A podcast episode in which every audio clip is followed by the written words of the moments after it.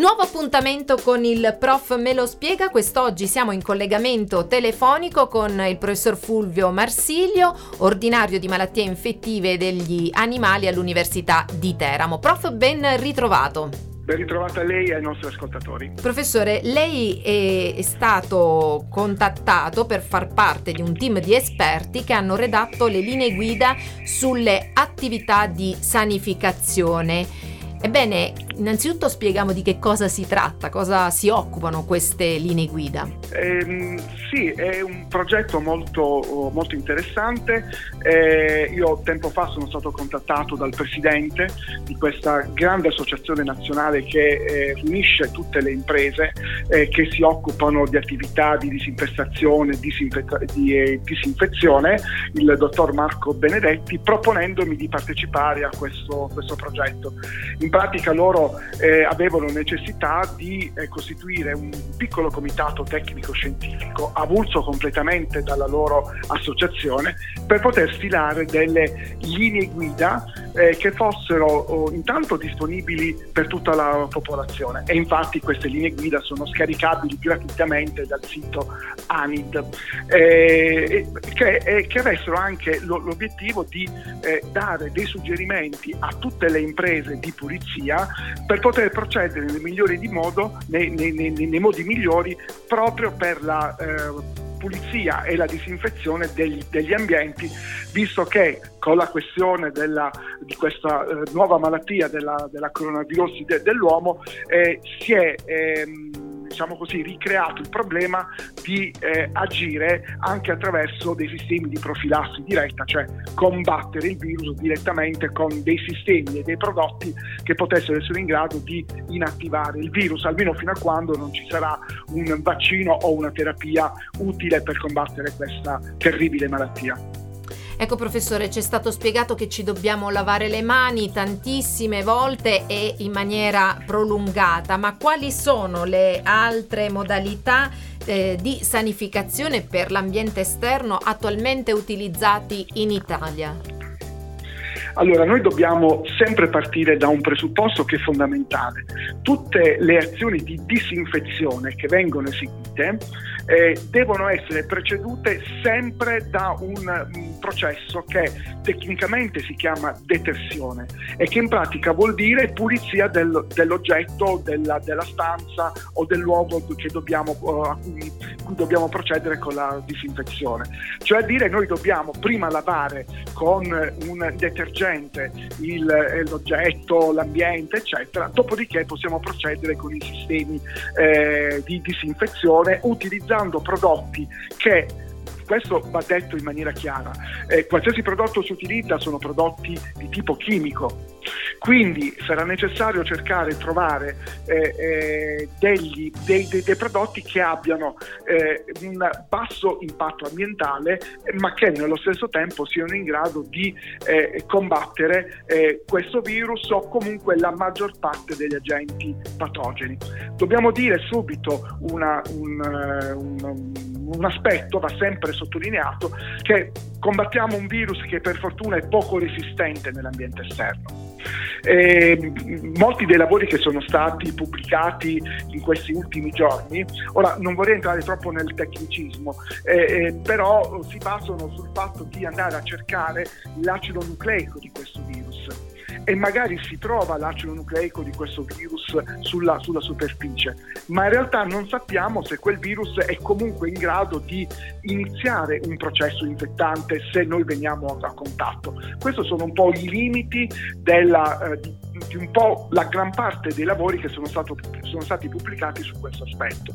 Di fondo noi sappiamo che questo è un virus poco resistente nell'ambiente esterno e quindi, come eh, stava sottolineando lei, il lavaggio delle mani con acqua e sapone è più che sufficiente per eh, allontanare la gran parte del virus eventualmente presente sulle nostre mani ma è anche in grado di eh, distruggere una parte del, del, del, virus, in modo tale che la quantità del virus diminuisca talmente tanto che non sarà più in grado di iniziare un processo infettante. E lo stesso noi lo, lo possiamo eh, ri, ribaltare questo discorso proprio sul, so, su, una, su, una, superficie, un tavolo, un pavimento. È la stessa identica cosa, cioè dire noi utilizziamo un detergente, quindi eh, eh, anche un classico prodotto per, per, la casa, dopodiché possiamo utilizzare per esempio del, dell'ipoclorito di sodio, della candeggina diluita almeno 1 a 10 per poter poi disinfettare il, il, il pavimento piuttosto che eh, il, il tavolo di lavoro.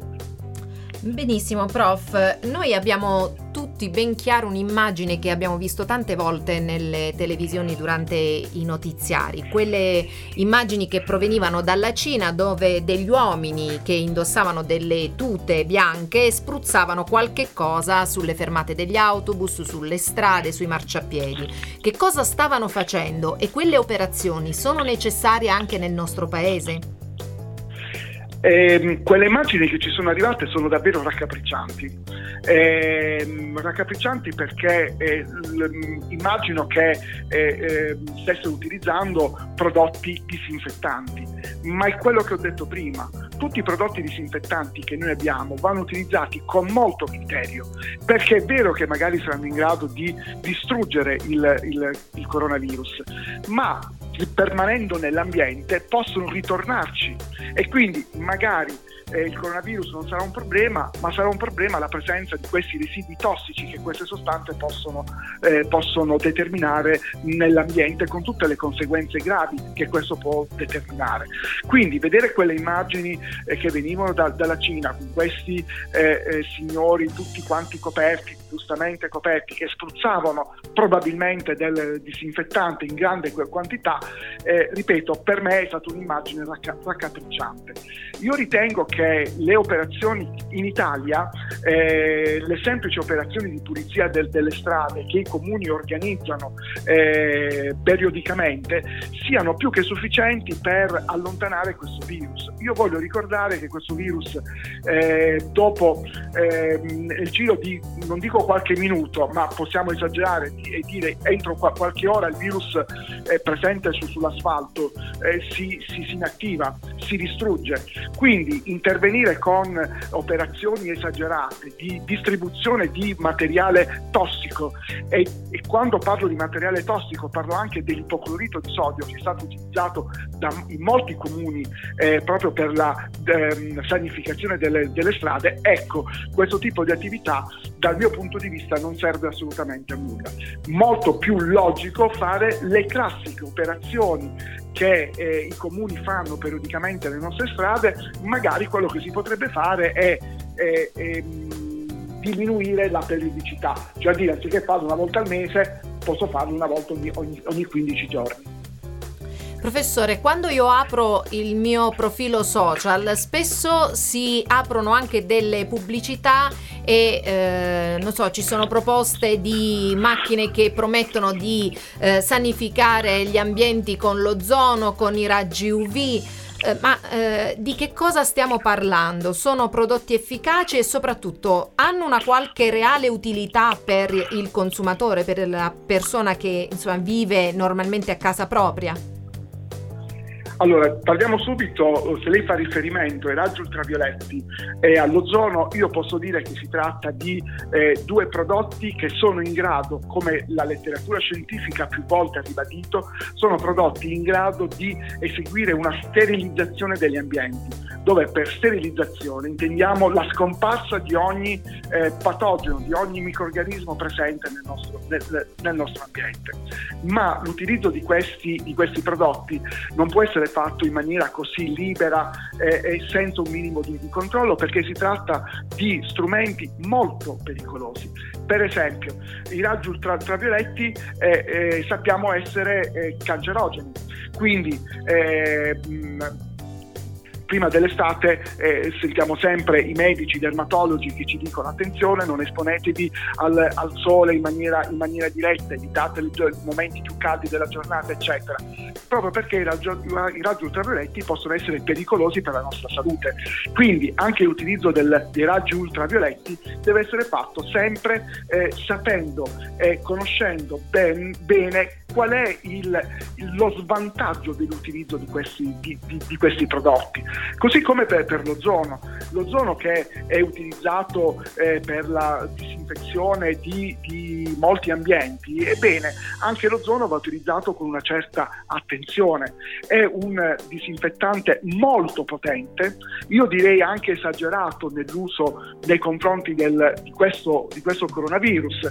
Eh, ma è un disinfettante che ehm, se utilizzato da personale qualificato è in grado di eh, avere un'azione sterilizzante nel, nel, nell'ambiente, altrimenti potrebbe essere addirittura pericoloso. Gli strumenti che vengono pubblicizzati sulla rete per la disinfezione dell'automobile piuttosto che per la disinfezione della casa sono prodotti che eh, producono ozono in piccolissima quantità, quindi una quantità che non è dannosa per, per le persone, anche se poi noi dobbiamo sempre procedere a un'adeguata un'adeguata ventilazione degli ambienti per disperdere l'eventuale ozono eh, residuo, ehm, ma non, riescono a raggiungere una, una, quantità tale da considerare quindi quell'ambiente eh, disinfettato. Sicuramente ci sarà un abbassamento di quello che è la quantità dei germi presenti, un miglioramento di quelle che sono le qualità dell'aria, ma non pensiamo che con le macchinette che utilizziamo per caso per l'automobile riusciamo a risolvere il problema.